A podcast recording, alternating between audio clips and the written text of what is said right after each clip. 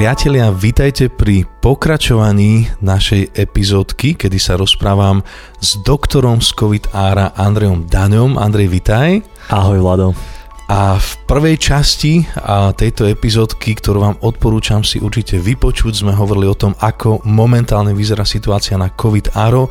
Doktor Andrej je zároveň človek, teda, ktorý tieto plúcne ventilácie obsluhuje, tak sme rozprávali o tom, aká je tam teraz reálna momentálna situácia. Začali sme aj tému očkovania, um, aké sú možno určité obavy aj z týchto vakcín teraz proti covidu.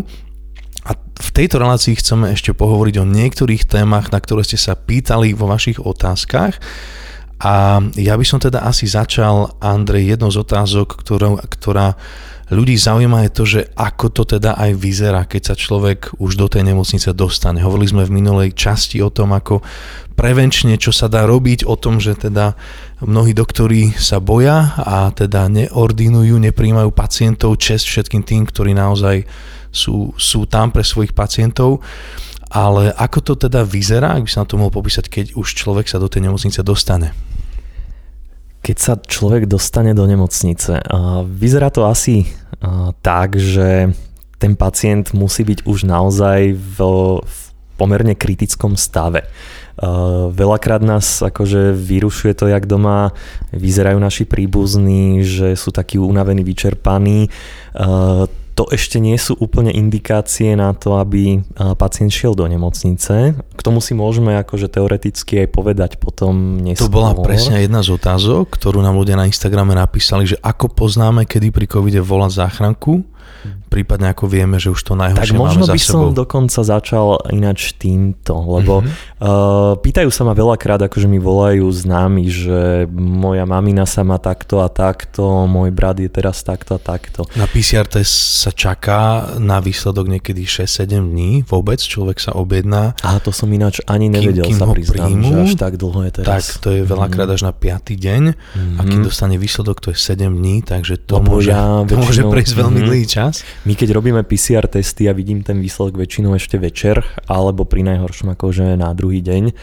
Ale každopádne to, čo je kľúčové sledovať, eh, lebo v dnešnej dobe akože takmer každý si dokáže kúpiť v lekárni ten pulzný oximeter mm-hmm. a samozrejme tá hodnota eh, toho čísla tej saturácie je určite dôležitá, ale čo nás ako lekárov zaujíma je skôr ako ten človek dokáže ešte zvládať s tou nižšou dodávkou eh, kyslíka mm. rôzne aktivity. Preto my sa pýtame, že eh, dokážete vykonávať svoje bežné činnosti v byte, že ak ten človek dokáže prejsť ešte do kuchyne, urobiť si jedlo, tak asi to není také úplne zlé. Potom napríklad, že či dokáže výjsť aspoň do jedného, dvoch poschodí mm-hmm. bez toho, že by si musel dať prestávku. Mm-hmm. Jasne, že akože zadýchaní oni sú veľakrát úplne, ale mm-hmm. akože, že či to dokáže bez prestávky vyliesť. Potom, či uh, má rýchlu frekvenciu dýchania. To je veľmi kľúčové, lebo uh, jasné, že tá frekvencia je zrýchlená, ale že či presahuje až cez nejakých 25-30 uh, dýchov za minútu. Tak to už je taký parameter, kedy viem, že ten uh, človek ide z posledného a potrebujeme mu ten kyslík hradiť. Um, a to dýchanie samo o sebe, preto podľa mňa je veľmi dôležité ako nielen telefonicky uh, vyriešiť pacienta, ja potrebujem ako lekár vidieť, akou mechanikou ten pacient dýcha. Je iné, keď uh, stále sa nadýchujem bránicou a iné, keď už zapájam tie pomocné dýchacie svaly. A toto ja potrebujem ako lekár vidieť a na základe toho hodnotím ten stav. Potom samozrejme, či je ten človek že absolútne schvátený, spotený, nevie pomedzi tie rýchle dýchy vysloviť kompletne celú vetu. Takže to, to sú také akože už indikácie na tú nemocnicu. Mm. Ak je len akože vyčerpaný a zvláda sa rozprávať, e, dýcha 20-22 za minútu, tak to je ešte človek, čo môže zostať doma a ja by som aj asi odporúčal. A čo môže robiť doma? Ako, ako teda, ak, ak povedzme nevie sa dovolať svojmu doktorovi, čo mm-hmm. býva celkom bežné, alebo nevie sa s ním stretnúť a nepríjme ho jeho ambulantný doktor, čo môže teda pre seba spraviť? My v zásade takto, nad, no takto akože v prvom rade ten uh, doktor by mal akože ak sa aj nedostane k doktorovi, dá sa zavolať na KIGM, to je akože klinika infektológie na Kramároch a oni vám povedia, že či máte um, pravdepodobnosť, že ten COVID bude u vás komplikovaný alebo nie a dokážu vám aj oni zabezpečiť monoklonálne protilátky. Čiže podľa mňa veľmi dôležité hneď ako som chorý, tak toto treba ako prvú vec eh, hneď zistiť, že či som ja zdravý človek, ktorý to asi prejde s nejakým ľahkým spôsobom, alebo či mám nejaké predispozície na ťažký COVID, lebo tie protilátky monoklonálne fungujú len v úvode toho ochorenia. Akože oni vám ich podajú do nejakých 10 dní. To sú určité antibiotika, aj toto, alebo je to na predpis? Toto je veľmi drahý liek, teraz v zásade novo vytvorený. Uh, to, to je protilátková terapia, kde vlastne ten liek dokáže nájsť tie partikuly vírusu uh, v tele a dokáže ich zneutralizovať. Takže vie mi to predpísať aj môj všeobecný vie, lekár? Vie to aj všeobecný lekár predpísať a, vie, a keď by bol akože rezistentný z nejakého dôvodu, že ja neviem prečo, jak sme sa bavili, že niektorí možno len mhm. telefonicky zhodnocujú, tak uh, určite treba skúsiť ešte tie kramáre kliniku infektológie. Oni mhm veľmi radi poradia a povedia vám, ako, e, či treba, či to už nemá význam, lebo tam treba zvážiť naozaj, že komu to dať, komu mhm. nie. Áno, veľa ľudí sa dnes tým nemocniciam práve že chce vyhnúť, takže Okrem, za, za každú cenu, takže... Áno. Okrem tohto, ako e, v zásade neexistuje nejaká úplne kauzálna terapia, čiže Uh, jasné, ja doma tiež mám s manželkou uh, nejaký vitamín D vo vysokých dávkach, ale uh, tie štúdie sú také nie úplne priekazné. Užívať to užívam, lebo však uh-huh. prečo nie, keď to je lacný liek a neohrozuje ma to nejako vedľajšími účinkami. Vitamín C si tiež dám a tiež to není nejaké úplne super záchranné. Uh-huh. Ale uh, čo som ešte chcel doporučiť, že keď už je niekto taký akože trošku kritickejší doma a ešte není na nemocnicu, tak e, veľmi pomáha ležať na bruchu. A to my aj robíme vlastne akože na áre, že tých super kritických pacientov otáčame na brucho. A ja by som akože doporúčal, keď už ležia v posteli a ešte teda to naozaj není indikované do nemocnice, tak stále aj oni môžu ležať na bruchu a myslím si, že ten priebeh bude o niečo lepší. Mm-hmm. No ale pýtal si sa teda, že ako to vyzerá, keď ide do nemocnice. Mm-hmm. No, uh, samozrejme, v tej nemocnici uh, máme dostupné veci, ktoré sa nedajú ambulantne riešiť a to je v prvom rade kyslík, lebo my potrebujeme ten kyslík dodávať vo veľkom množstve a neustále to sa nedá, že by som si domov zobral nejakú bombu, to by som mhm. vyplitval za pár hodiniek. Lebo to sa ma tiež akože veľakrát pýtajú, že uh, nemôže mi akože um, obvodiak predpísať bombu a budem doma na kyslíku. Vrajím, to naozaj to je pár hodinová záležitosť. Mne dokonca niekedy, keď idem s pacientom na, ARO, teda na, na CT, ho transportujeme a je to otázka hodiny a sme na tých vysokých prietokoch, tak ja vyplýtvam dve, tri bomby uh, počas tej cesty. Podľa toho, že kam ideme a jak dlho to trvá, ale akože to sa minie. Čiže Centrálne zavedený kyslík to je kľúčová vec, čo v tej nemocnici naozaj poskytuje um, dobré výsledky. No a potom, uh, keď už potrebujete oxigenoterapiu, tak jednoznačne sú to kortikosteroidy. Tie urobia akože veľký efekt na tom, ako prebieha tá imunitná odpoveď. No a pravdepodobne na ten poškodený, na to poškodené tkanivo plúc veľakrát nasadajú baktérie, ktoré potom spôsobia takú sekundárnu infekciu tých plúc, takže určite nejaká terapia antibiotikami, aj, aj keď preventívne. A, ale čo som chcel povedať, že tá nemocnica bohužiaľ v, v, počas tejto pandémie není veľmi uh, pohostinná, to som tak pekne povedal. Ten personál je výrazne obmedzený. Tam naozaj je zo pár sestričiek, ktoré musia vyobsluhovať že desiatky pacientov na každom tom reprofilizovanom oddelení a to sa proste fyzicky nedá. Čo potom vedie k tomu, že ja keď napríklad tam idem na tie oddelenia vykonávať nejaké zavadzanie invazívnych vstupov alebo podobne, ja nájdem mnohokrát e, starších imobilných pacientov, ktorí ležia úplne že schvátení v posteli, v, e, toto sú strašné pohľady, hmm. po okolí sú rozhádzané proste rôzne akože tie zdravotnícke materiály, ktoré hmm. boli použité na výmenu plienok a podobne a teraz ten človek je vlastne takom úplne že dezolátnom stave a pýta si proste len pohár vody a jemu tam proste 3-4 hodiny nemal kto vôbec sa prísť pozrieť na tú izbu. Takže toto hmm. je bohužiaľ niečo, čo zažívame každý deň ako zdravotníci, lebo mm, a na čo doplácate veľakrát? Jednak no, tí ľudia, ktorí v tých nemocniciach končia, jednak vy?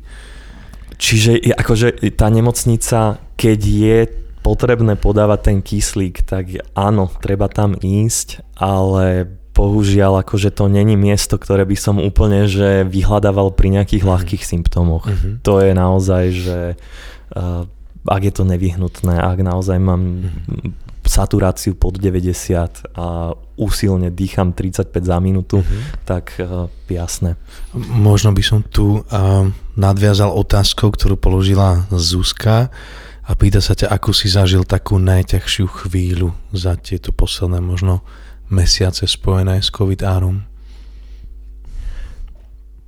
Pre mňa asi mm, akože boli to určite uh, bolo ich viac takých chvíľ a mm, bohužiaľ už aj mi to trošku mentálne uh, dáva zabrať, ale úplne taká akože prvá nepríjemná chvíľa, keď ešte začínal COVID a mali sme tam pacientku, ktorá dokonca ktorá dokonca vyzerala, že by to aj zvládla a naozaj sme tam nadľudské výkony dávali, tak e, ťahalo sa to proste 2 až 3 mesiace, to bola jedna z našich najdlhších, e, najdlhšie hospitalizovaných pacientiek tak e, nakoniec proste e, zomrela. A to je niečo, že keď máte pacienta tak dlho, že to je už niekoľko týždňov, tak vy mhm. si predsa len, vy za ním chodíte každý deň, vyšetrujete ho, dotýkate sa ho, to je akože vám to prirastie k srdcu ten človek. A, a to bolo ešte aj obdobie, kedy uh, neboli vakcíny, ona naozaj nejakým spôsobom nebola akože zodpovedná za to, že sa tam dostala, nevedela to ovplyvniť. Mm. a komunikujete s tou rodinou každý deň, tak to bolo naozaj také pre mňa vtedy, že uh, s ňou som mal vytvorený taký najväčší vzťah, že ma to dosť uh, zdolalo vtedy.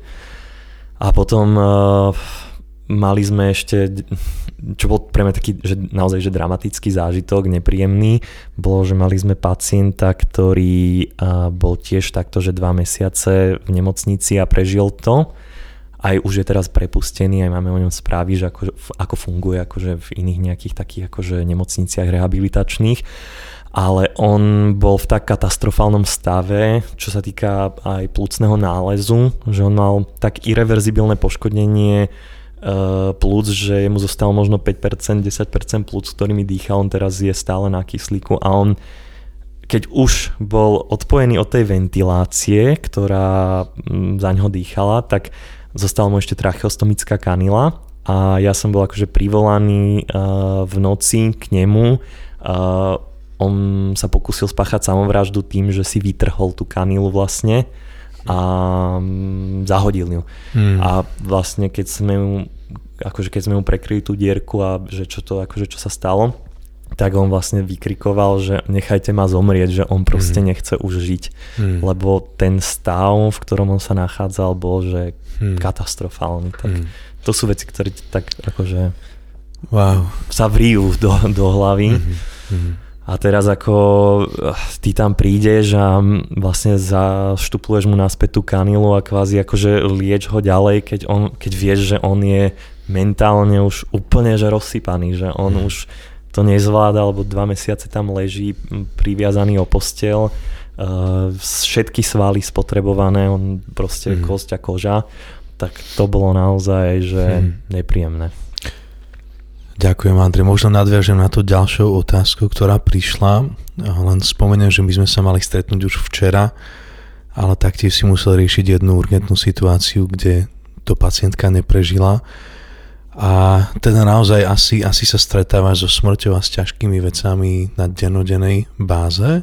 Máš za to môj veľký obdiv a, a vďaka Bohu za to, že si človek aj veriaci, ktorý, ktorý môže vidieť mm. ďalej, než je len tento pozemský život. Ale jedna z otázok, ktorá prišla, že čo ti teda ešte tieto dni dáva nádej a chuť do práce. Jasné, že práca, ktorú máš, je povolanie, preto si myslím, že aj mnohí doktori teraz, keď sa hovorí o tom, že koľko im treba zaplatiť a ja som 100% za, že zdravotníkov naozaj si vážiť, pretože vidíme, kam to dospelo, že nám kopec zdravotníkov odišlo, ale vieme, že ak by to nebolo povolaním, tak asi by už všetci niekam, väčšina, mnohí niekde ušli inde, kde by treba v Kanade, v štátoch by ste boli naozaj ocenení za vašu prácu. Ale teda, čo tebe dáva tieto dni nádej chuť do práce, to ľudí zaujímalo. Tak v prvom rade akože uh, ako ďakujem veľmi pekne. Um, ja moc akože nemám rád takú tú prehnanú adoráciu zdravotníkov, že teraz ďakujeme vám. Je to, akože ceníme si to, Prepač, ale... ťa len doplním, že v prvej vlne sme vám tlieskali. Áno. V tretej áno. vlne vám posielame, nehovorím za seba, výstražné listy a čakajú niektorí pred Veď nemocniciami, toto, že, ja... že musíte chodiť bočnými východmi. Ja niekedy som naozaj uh, šokovaný niektorými vyjadreniami uh, rodinných príslušníkov a podobne, takže niekedy sa naozaj, že pomaly bojím vychádzať uh, z tej nemocnice, či mi tam niekto uh, nedá do tváre nejakú bombu, ale uh, ako je to, je to naša práca, keď sme do nej nastupovali, vedeli sme, že budeme sa stretávať asi s komplikovanými vecami, ja, ja keď manželke ukazujem niekedy fotografie, tak uh, teda už to mám zakázané, že proste nezvláda to uh, žalúdočne. Mne si zo pár ukázal a mám to stále tiež pred očami, ale no. zároveň niekedy vidieť tú realitu, aká tam je, naozaj človeku pomôže. Tak ako sa chystáme za dva dní ísť do Osvienčimu, človek mm. to mhm. nechce vidieť, ale vie, že mm. na to, aby sa niektoré chyby neopakovali, to potrebuje vidieť. Uh, ja určite cítim obrovskú zodpovednosť uh, zotrvať v tej práci, ktorú mám, že prišlo by mi to také nevhodné, že teraz akože podať výpoveď, aj keď absolútne sa stotožňujem s viacerými mojimi kolegami, ktorí výpovede dali po druhej vlne, uh-huh. ktorí boli frustrovaní, ale nie tým počtom pacientov a tou chorobou samou, ale skôr ako organizáciou celého toho procesu na Slovensku a v tej nemocnici. A mm, oni na tom v zásade vyhoreli. Akože to ich, to ich zničilo, lebo keď dostávaš e, rôzne niekedy bizarné akože rozhodnutie, ak to má fungovať, e, niekedy veľmi neskoro prichádzajúce organizačné rozhodnutia a ešte sa ti to mení trikrát do týždňa, tak mm-hmm. potom už si povieš, že ako my tu radi robíme, ale tiež nevieme proste jeden deň takto, druhý deň inak akože je to také frustrujúce. Mm-hmm. Ale keď si vral, že čo mi teda akože najviac v tomto všetkom pomáha, tak uh, obrovskou oporou mi je uh, manželka Janka. Mm, pozdravujeme ťa Janka. Tá teda si uh, toho odnáša veľa, lebo mm. ja ju vždycky nabrífujem, keď dojdem domov, že čo som zase hrozné pozažíval. A ona teda akože naozaj je mi takým osobným psychológom a mm, neviem si to celkom predstaviť bez nej, že jak by som to, mm-hmm. jak by som to zvládal. Hmm. Ona ma celkom drží v takej uh, ešte stále uh, polooptimistickej nálade, mm-hmm. by mhm. som povedal. Hej. Keď si mi minule popísal tiež, keď sme sa mali stretnúť, tak ako si ešte po celodennej smene musel cestovať niekde, myslím, že teraz ten príbeh bol aj niekde zverejnený, do, Bel- do Belgicka, do Belgicka zobrať Áno. nejakého pacienta, to takže taký... toto není od do a potom mi padla idem domov, ale ste tam, aby ste tým ľuďom no. pomohli veľakrát na úkor vašej rodiny. Niekedy musíš zostať bohužiaľ aj po práci. Jasné, že keď sa ti vyskytne, uh, jak teraz sme mali, že o 6.30 proste ti zavolajú uh, komplikovaný prípad, tak ty proste nemôžeš o 7 si povedať, že skončila mi 24 dovidenia, ale si tam proste mm-hmm. do 10. Mm-hmm. a mhm. dokončíš si to a proste doriešiš si svoje problémy, mm-hmm. pozapisuješ, ideš preč. 7 eurový príplatok asi není to, čo nevyhnutne motivuje. Čo, akože priznám sa, že uh, ten, jasné, že teším sa z toho. Uh, nemali sme ho ináč v lete vôbec, však lebo to sa dáva len keď za čas, čo si strávený akože v covidových boxoch a v lete ich nebolo veľa. Uh-huh. A, čiže aby nemal niekto falošnú predstavu, že to od januára ja dostávam neviem Hej. aké sumy. A teraz asi sa to prvýkrát znova objaví na výplate, ale toto je mi úplne, že uh, priam, že ukradnuté. To, čo by ma o mnoho viac potešilo, by bolo, keby v tom vedení nemocnice a aj vo vedení um, vo vláde boli ľudia, ktorí by mali možno trošku väčšie skúsenosti s manažmentom a hlavne s manažmentom ľudí. Mm-hmm. Lebo to nie sú proste nejaké figurky, ktoré môžeš akože pohadzovať a zadávať príkazy halabala, lebo proste vyhorejú ti, odídu ti. Uh, akože my tam, jasné, že uh, sme tam aj preto, aby sme si zarobili, sme tiež ľudia, ktorí chodia do práce, aby zarobili, ale toto ma viac frustruje o mnoho. Mm-hmm. Že keď, keď by som niekedy že odchádzal z nemocnice, tak to nebude kvôli platu. Mm-hmm. A toto je možno ďalšia z otázok, ktorá nám prišla na Instagram. Aký máš názor na odbornosť súčasnej vlády?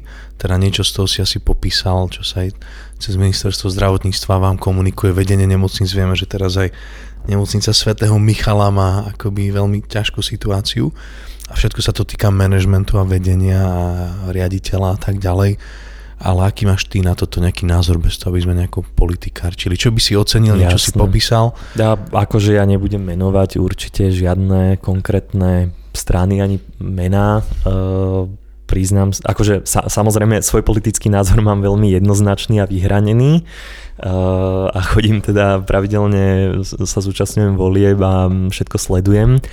Všetko um, im to spočítaš tam pri voľbách.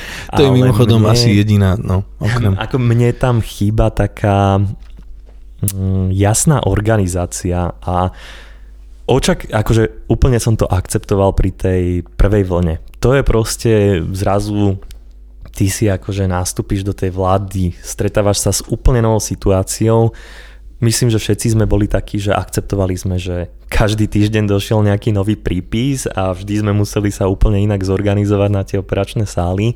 Aj e, na to máre to proste bolo úplne, že mm, každý týždeň inak. OK, uh, neviem prečo v druhej vlne to stále bolo o takom uh, dlhom rozhodovaní sa, že kedy čo urobíme a čakali sme veľa a potom sme na to strašným spôsobom doplatili. Uh, ale prečo ešte v tretej vlne my nemáme akože jasné rozhodnutie, jak to má fungovať, však to už malo byť akože úplne že vybrúsené do detailu, jak švajčiarske hodinky, že proste keď je takýto počet pacientov, tak takéto oddelenia sa reprofilizujú. Keď je takýto počet pacientov na UPV, tak zavoláme takýchto, takýchto ľudí uh, do práce. Uh, možno nejaké, chýbajú mi možno nejaké nemocnice, ktoré boli že čisto covidové. Neviem prečo, napríklad univerzitná nemocnica v Bratislave, ktorá pozostáva z piatich nemocníc, tak musí akože mať rozhádzaných akože covidových pacientov v každej z nich. A teraz my máme 8, oni majú 12, tu je, že prečo neurobíme akože jednu nemocnicu, kde by sme mali akože len covidové, lebo to, to ti tiež akože mm, ťažko sa ti pracuje, keď e, na druhom mám bežných pacientov a dole na prvom mám zase covidových, tak akože musíš zachovať rôzne opatrenia, no je to také akože... Mm-hmm Potreboval by som jasnejšie, jasnejšiu organizáciu práce, bolo by to o mnoho jednoduchšie. A kým ešte prejdeme k ďalším otázkam, ktoré ste nám napísali, tak keď si už otvoril teda ten pohľad na, na opatrenia súčasnej vlády, jedna z tých vecí, ktorá sa začína skloňovať, teda aj v tejto hm, trošku bezvýchodiskovej situácii, je práve to povinné očkovanie. Aký je tvoj názor na povinné očkovanie? Čo sa týka povinného očkovania, tak ja som skôr taký libertarián, takže ja nemám rád, keď e, štát niečo akože násilím presadzuje na svojich e, občanoch. Osob- a, a, te, a teraz to hovorím ako človek, ktorý je zaočkovaný, že všetkým, čím sa dá. Okrem toho, že som teda precestoval pol sveta, takže som zaočkovaný na tetanus, mm. na mm, všetky hepatitidy, aké sa dajú a podobne. A som aj teda treťou dávkou um, tohto Pfizeru zaočkovaný. Tak ja by, ja akože nesúhlasím celkom s tým, aby sme niekoho násilím k niečomu tlačili. Uh, predsa len som presvedčený demokrat, takže radšej by som akože bojoval uh, názormi a preto som vlastne aj prijal toto pozvanie sem, lebo chcem ako očitý svedok e, tohto, čo sa tu deje v tej pandémii, e, vypovedať vlastne a namotivovať nejakých ľudí, aby sa takých tých, ktorí ešte stále váhajú, ktorí sú možno tak v strede, ale keď je niekto zarite proti, aby som akože nešiel úplne násilím na neho. Mm. A obávam sa hlavne, že na Slovensku je takých ľudí viac než dosť, čiže oni aj keby Eh, sa rozhodli presadiť eh, takéto opatrenie, tak to nebude mať taký efekt ako niekde mm. v iných krajinách, kde majú možno 80% zaočkovanosť a potrebujú už len akože doťuknúť tých zo pár ľudí, že ich donútia. U nás my máme 50%, my keby sme akože išli násilím, tak mm-hmm. podľa mňa väčšina ľudí eh, si nájde nejaké bočné uličky, ako sa tomu vyhnúť. Áno, počul som, že vieš si zohnať dneska u niektorých doktorov COVID pas, teda akože očkovaný okolo 300 eur. Neviem, možno sú aj nejaké zľavy na tom, aj bazož je plný všelijakých ponúk. Slováci si nájdu cestu. Ja som počúval jeden podcast jedného nemenovaného denníka, kde ten redaktor to tak značením sa snažil to povinné očkovanie povedať ako jedinú variantu vlastne v tomto období. A ten druhý už taký skúsenejší taký trošku skeptik, ale zároveň naozaj človek, ktorý to dlhšie, dlhodobo sleduje, hovorí, že ak, ako to chcete vymáhať. Keď tu hovorím o starších ľuďoch, dôchodcov, to im zoberete niečo z dôchodkov, ešte z tých 400 eurových dôchodkov, ktoré majú, alebo ich zavriete do väzenia, alebo Ale. ako tá vymožiteľnosť tomto a popísal to vlastne tým, že každá tá demokracia áno má proste svoju cenu, ktorá je s tým spojená. Mňa mrzia tí ľudia, ktorí na to doplacajú, ktorí treba nemajú tú možnosť dať sa zaočkovať alebo majú rôzne iné dôvody zdravotné, prečo sa nemôžu dať a to tiež je dôležitý faktor ktorý asi mm, potom na, na tých mi záleží, že keď sa niekto rozhodne nedať sa zaočkovať, je to jeho slobodná voľba a znovu akokoľvek v tom, v tom musí byť a hlavne je taká tá, tá, tá sloboda, ale aj naozaj zodpovednosť každého z nás. To som chcel povedať, že uh, ja som povedal A, uh-huh. že som za to, aby každý podľa svojho názoru sa dal zaočkovať, ale myslím si, že mm, tak, jak to funguje vo svete, že každý čin nesie svoj následok, tak akože tam treba určite potom urobiť aj krok B. A teraz nehovorím, že uh, neočkovaným dajme všetko preplatiť, lebo um, to proste jednak, že by akože nedali, tá hospitalizácia na áre proste stojí tisíce eur, niekedy 10 tisíce, mm. takže na to ľudia proste naozaj nemajú šancu akože sa poskladať, ale myslím si, že by to malo byť do určitej miery zohľadnené. Že ak som mm. teda neočkovaný a uh, mám potom také následky, že som hospitalizovaný, tak mal by tam byť nejaký paušálny poplatok za to. Mm-hmm. O pre mňa to je ako posadiť sa do auta, pustiť sa tou diálnicou 180 a nepripútam sa.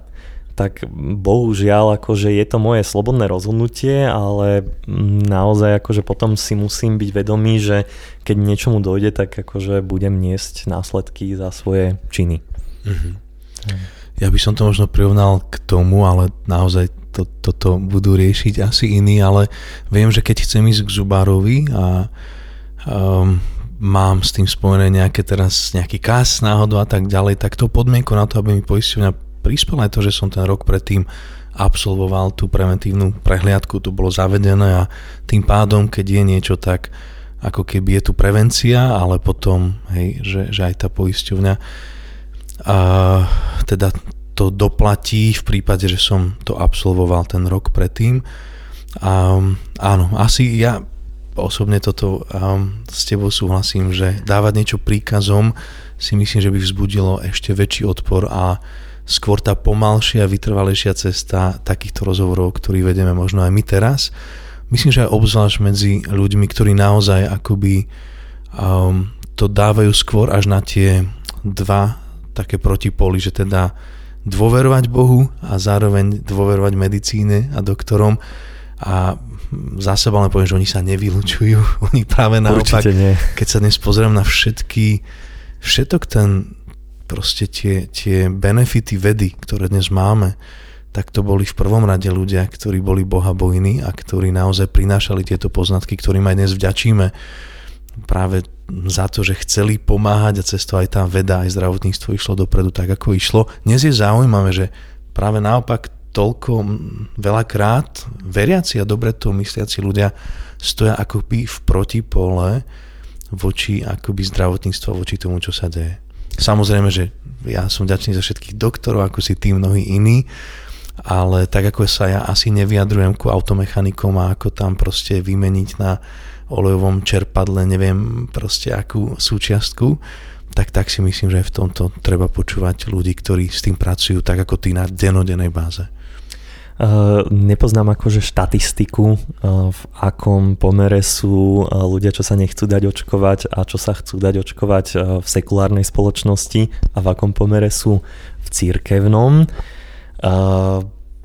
A, a ani si netrúfnem ináč to asi uhádnuť. Či myslíš, že viac ich je možno neočko, neočkujúcich sa u nás v církvi? A nie, ako ne, nemyslím si primárne. Pre mňa je to len skôr prostredie, s ktorým ja pracujem mm. a mhm. preto aj tú zodpovednosť cítim mm. akoby za ľudí, s ktorými ja prichádzam do kontaktu. Mm. Ale veľakrát to môže byť aj pod tým určitým vyučovaním, alebo tak, že teda ak máš vieru, tak e, proste čoho sa báť.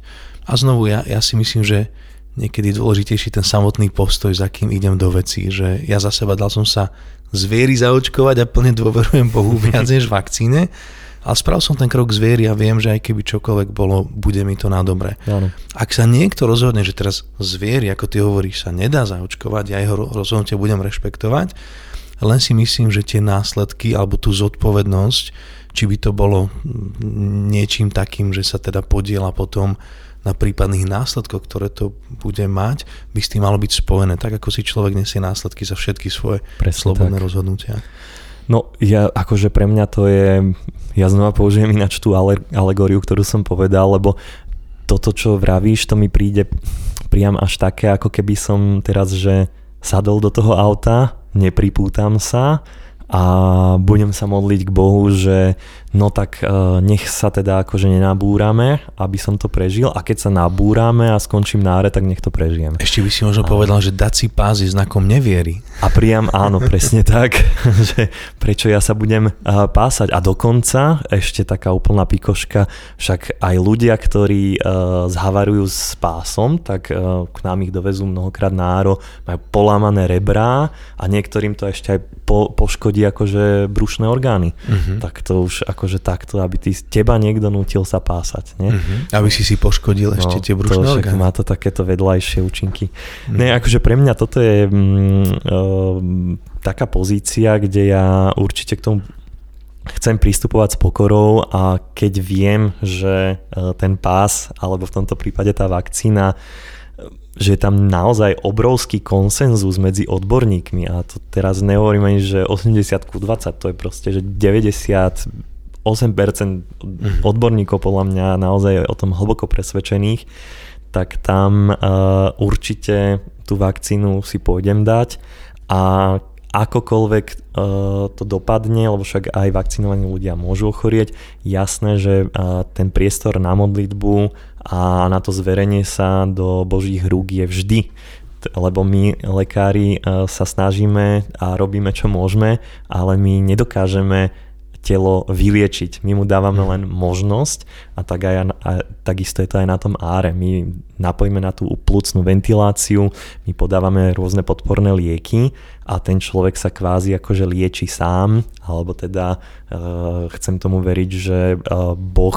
mnohokrát teda pomáha pri tej liečbe, ak sa mu zveríme. Takže. Mi to tak pripomenulo taký ten známy príbeh ako človek, ktorý stroskotal na osamelom ostrove a modlil sa, pane pomo, pošli mi záchranu, zachráň ma z tohto a išla okolo loď a on hovoril proste, nie, mňa Boh zachráni. Išiel okolo vrtulník, s možnosťou zobrať ho, ale nie, mňa Boh zachráni.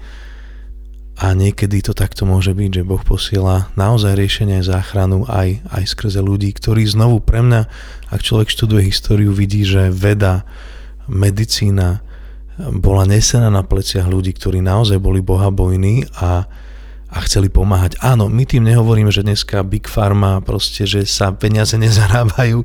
Vieme, že proste lieky a zdravie sa stalo veľmi dôležitým biznisom, ale, um, ale um, Boh verím, že posiela práve veľakrát pomoc skrze, skrze ľudí, ako si ty.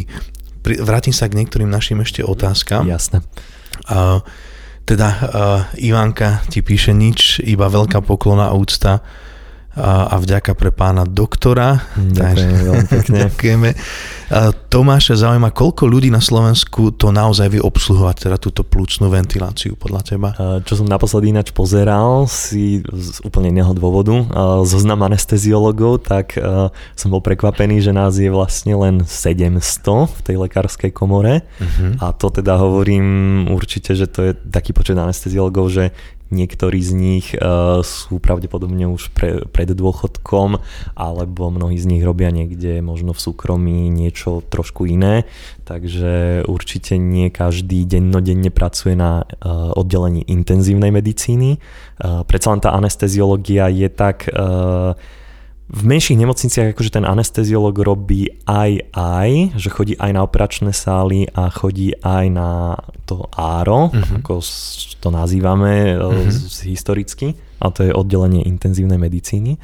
A, ale napríklad u nás uh, v univerzitnej nemocnici v Rúžinove my máme 60 anesteziologov plus minus.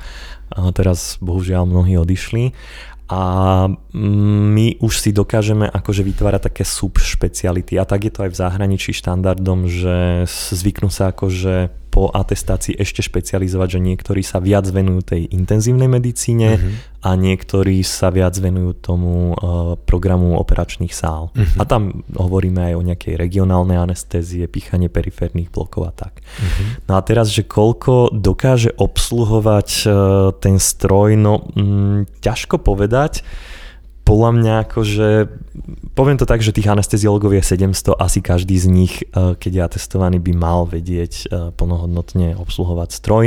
My, eh, keď nastúpi nový anesteziolog, tak ich zaučame na také dva základné režimy, s ktorými dokážu vyobsluhovať operačné sály. A potom počas tej cirkulácie sa dostanú do kontaktu aj s tou intenzívnou medicínou a tých uh, dýchacích režimov je tam akože nespočetne viac. Hej, takže mm-hmm. a, aj tie rôzne špecifické nastavenia, to je niečo, čo sa ten anesteziolog musí učiť celé roky. Aj keď teda uh, ja som aj absolvoval taký uh, kurz ešte keď bola prvá vlna korony, to bolo uh, Harvard ponúkal taký online kurz, kde sa dalo akože, že že oni to vyrobili s cieľom toho, aby zaškolili napríklad že ortopédov a chirurgov, ktorí počas korony nemali až tak veľa práce, mhm. aby mohli robiť nejakú základnú ventiláciu. Tak som si akože zo zaujímavosti toto mhm. prebehol, že čo tam teda učia a bol to taký zaujímavý koncept, že, da, že naozaj ty by si vedel niekoho akože za mesiac akože zaškoliť na nejaký taký úplný, že bazál. Default. Taký default, že že on by mohol riešiť nejaké že úplne najľahšie veci a potom by tam bol nejaký senior doktor, ktorý by akože mhm. riešil mm. komplikácie, Áno. že keby bol že veľmi zle. No. K včerajšiemu dňu teda bol hospitalizovaných 3394 pacientov a z toho na IS a OAIM, to, mm-hmm. to oddelenie ARO, je 600 pacientov, na plúcnej ventilácii 291. To sú asi tie kapacity ináč už, lebo tých plúcnych ventilácií, pokiaľ vieme, okolo 300, akože tých lôžok, tých okolo lôžok. 300. Takže tie, tie mnohé, čo sa nakúpili, sú niekde v sklade, ako hovoríš. A v čom teda potom je problém, keď... My máme asi 12 ventilátorov v sklade stojacich ináč.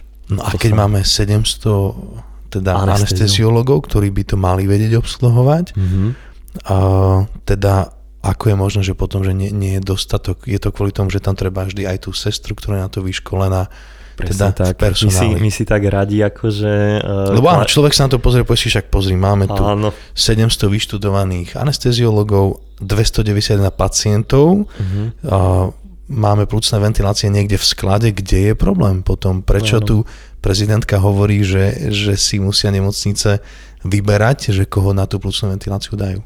No, my si tak radi akože hladkáme ego ako doktori, že jak sme hrozne veľmi potrební pre liečbu toho pacienta, ale my by sme bez toho pomocného obiehajúceho personálu nema, akože my by sme nemali šancu, akože to je naozaj komplexná starostlivosť a to, čo si neuvedomujú mnohokrát ľudia, ktorí to nepoznajú, však nemajú vedieť ako, tak tá sestra vlastne je neustále pri tom pacientovi a ona každých pár minút napríklad chodí a s odsávačkou mu odsáva hlieny. Ten pacient, tak jak ty, keď bežne dýcháš, a všetko, čo máš v dýchacích cestách a vidie to von, to prehltneš, alebo keď si chorý, tak si vyfúkaš nos, ten pacient nemá šancu to urobiť na tej umelej plúcnej ventilácii. Ona tam musí prísť, uh, zaviesť mu hadičku do tej hadičky, ktorú má v plúcach, mm. odsaje hlieny a on môže ďalej normálne dýchať. Toto sa mm. deje úplne, že pravidelne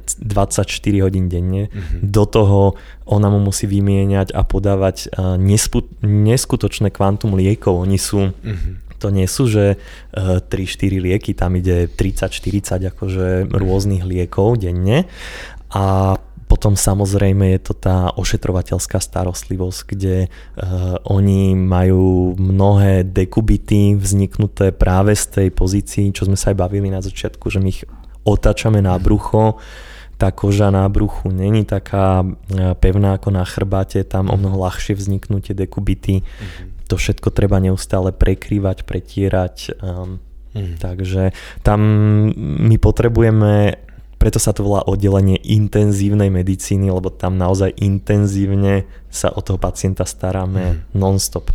Je to úplne iné ako niekde na bežnom oddelení, kde uh, sestra trikrát denne roznesie lieky a potom po prípade akože vyrieši nejaké ešte mm. základné potreby.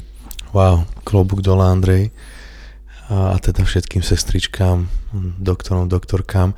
Tá posledná otázka, ktorá nám prišla od pianistu, uh-huh. a teda a mňa táto téma tiež zaujíma, je, otázka je, je veľké percento ľudí na ventiláciách, ktorí prekonali COVID a nie sú zaočkovaní?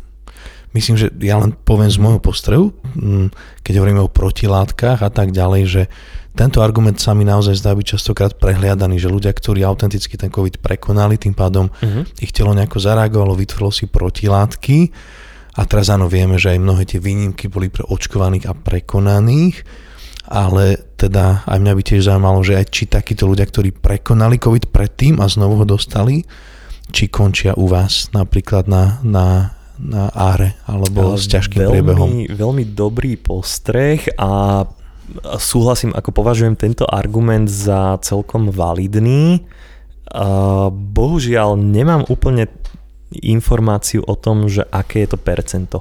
Ja vidím, keď mi dojde pacient, my si vlastne aj vždy akože uh, zapíšeme hneď na úvod, aby sme to každý deň videli, že kedy ten pacient mal prvé príznaky, či je očkovaný, a to, že či prekonal, to niekedy máme, niekedy nie, ale skôr sa priznám, že to akože nesledujeme. Takže uh, ako súhlasím s tým, že toto by mohla byť zaujímavá informácia vzhľadom na to, že aj či teda sa dať očkovať alebo nedať, ale tak na druhej strane máme informácie zo CDC a z VHO, že tá imunita po prekonaní není úplne uh, štandardizovaná v zmysle toho, že my vieme, keď dáme očkovať niekoho, tak podá sa presne nejaká dávka konkrétna a u normálneho nie imunokompromitovaného človeka tá imunita vydrží plus minus 6 mesiacov. Hmm. Úplne inak je to, keď ty prekonáš COVID. Lebo my nevieme, že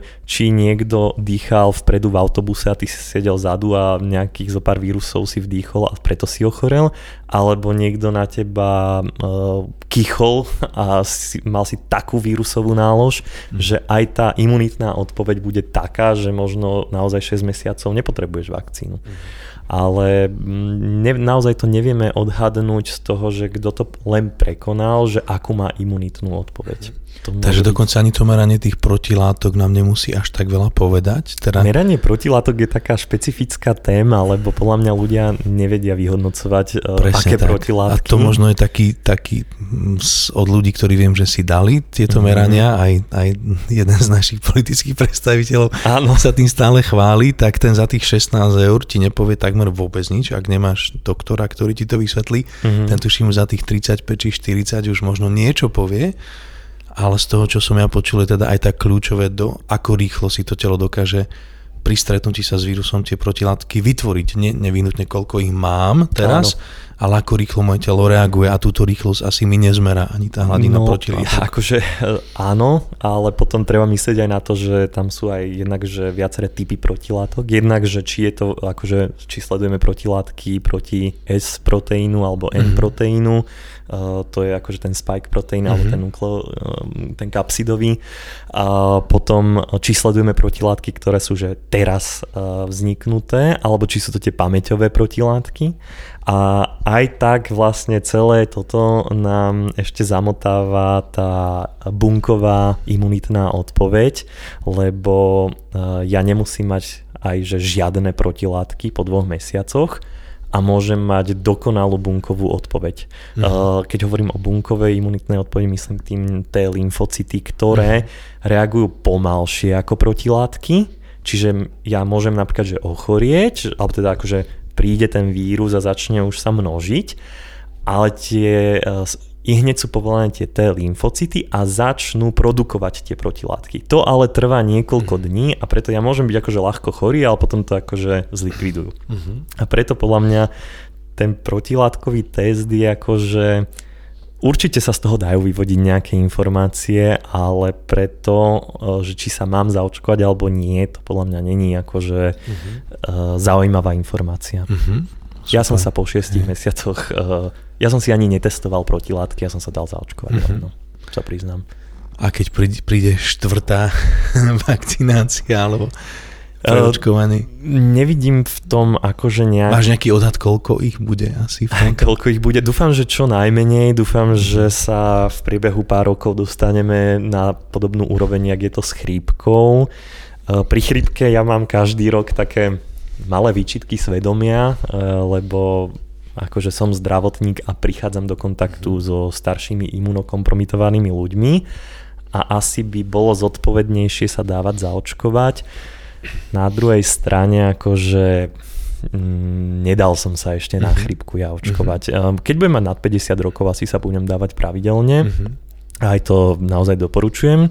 No a dúfam, že s tým uh, covidovým ochorením to bude dosť podobné, že ja teraz, uh, ak bude celosvetová pandémia, ja sa kľudne dám preočkovať každého pol roka, ale zároveň keď uh, poklesnú čísla, dajme tomu o rok, o dva, možno o 3, uh, tak ja sa asi nebudem dávať pravidelne očkovať, ale keby som bol uh, diabetik, mal BMI nad 35, uh, mm-hmm. mal nad 60 rokov, tak možno, sa, možno by som sa aj po 5 rokoch dával mm-hmm. očkovať. Takže...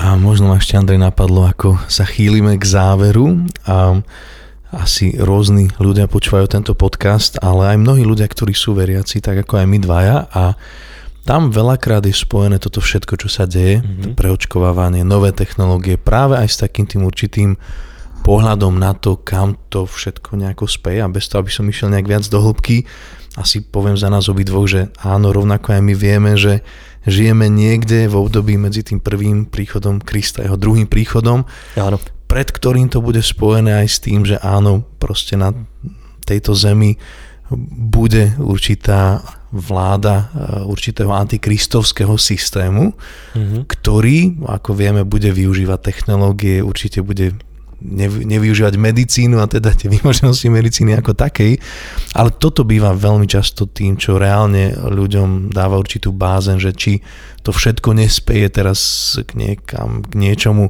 z toho a rovnako by sme sa na to mohli pozerať ako čipy. Hej, máme ich v kreditných kartách, máme ich v telefóne momentálne, ich je nedostatok, všetky polovodiče a tak ďalej, ale čo by si možno povedal ľuďom, ktorí naozaj majú akoby rešpekt pred tým, čo aj Božie slovo píše, prečo si myslí, že teraz akoby je to bezpečné dať sa zaočkovať a nerobím s tým žiadnu zmluvu s diablom. My sme sa o tom trošku rozprávali pred touto reláciou. Čo by si tak odkázal ľuďom, ktorí naozaj majú bázeň pred Božím slovom, vidia akoby niektoré veci ako budú a príde ten čas, keď budú zneužité alebo použité pre nesprávne zámery a mohli by sme otvoriť témy ako Svetové ekonomické fórum a teda to, či on, čo mhm. oni prognozujú, či sú určité prognózy, ktoré vidia, alebo niečo, čo by chceli vytvárať a tak ďalej.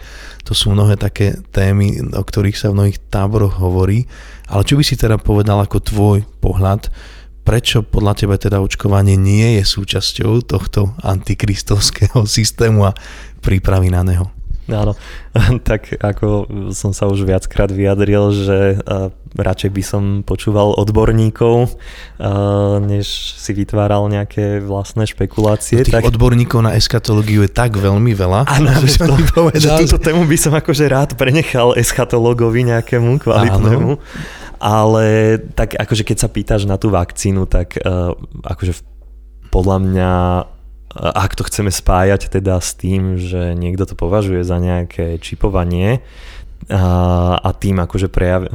No, musel by v prvom rade ten niekto, kto nás, kto by nás chcel akože povinne dať zaočkovať, tak asi by musel to spojiť s nejakým vedomým prehlásením, že teraz my sa tu ideme pokloniť tomuto novému pánovi uh-huh. a preto sa dávame zaočkovať.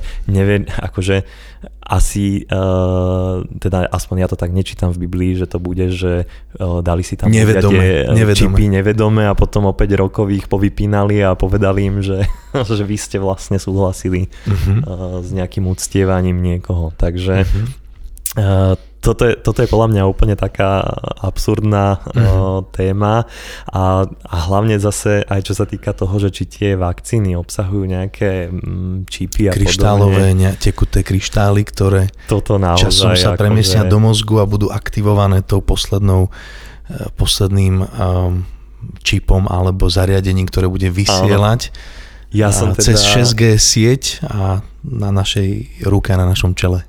Ja som teda presvedčený o tom, že technológie moderné sú naozaj na obrovskej úrovni a v mojej atestačnej práci som sa venoval aj nanočasticiam mm-hmm. v regionálnej anestézii a dajú sa akože neskutočné veci robiť teraz, že uh, podáš do blízkosti nervu nejaké nanočastice, ktoré obsahujú Eh, zlaté partikule uh, so špeciálnym číslom a teraz tých akože potom vieš osvietiť tú kožu a vlastne akože oni utlmia ten nerv. Hej. Čiže uh-huh. uh, jasné, nanoša- nanočastice existujú, Fungujú. pracuje sa s nimi, uh-huh.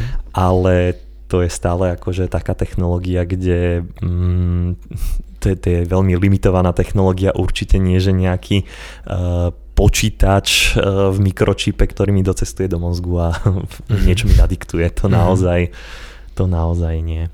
Mm-hmm. Dobre. Takže za mňa toto je naozaj Ďakujem. úroveň hlbokých špekulácií.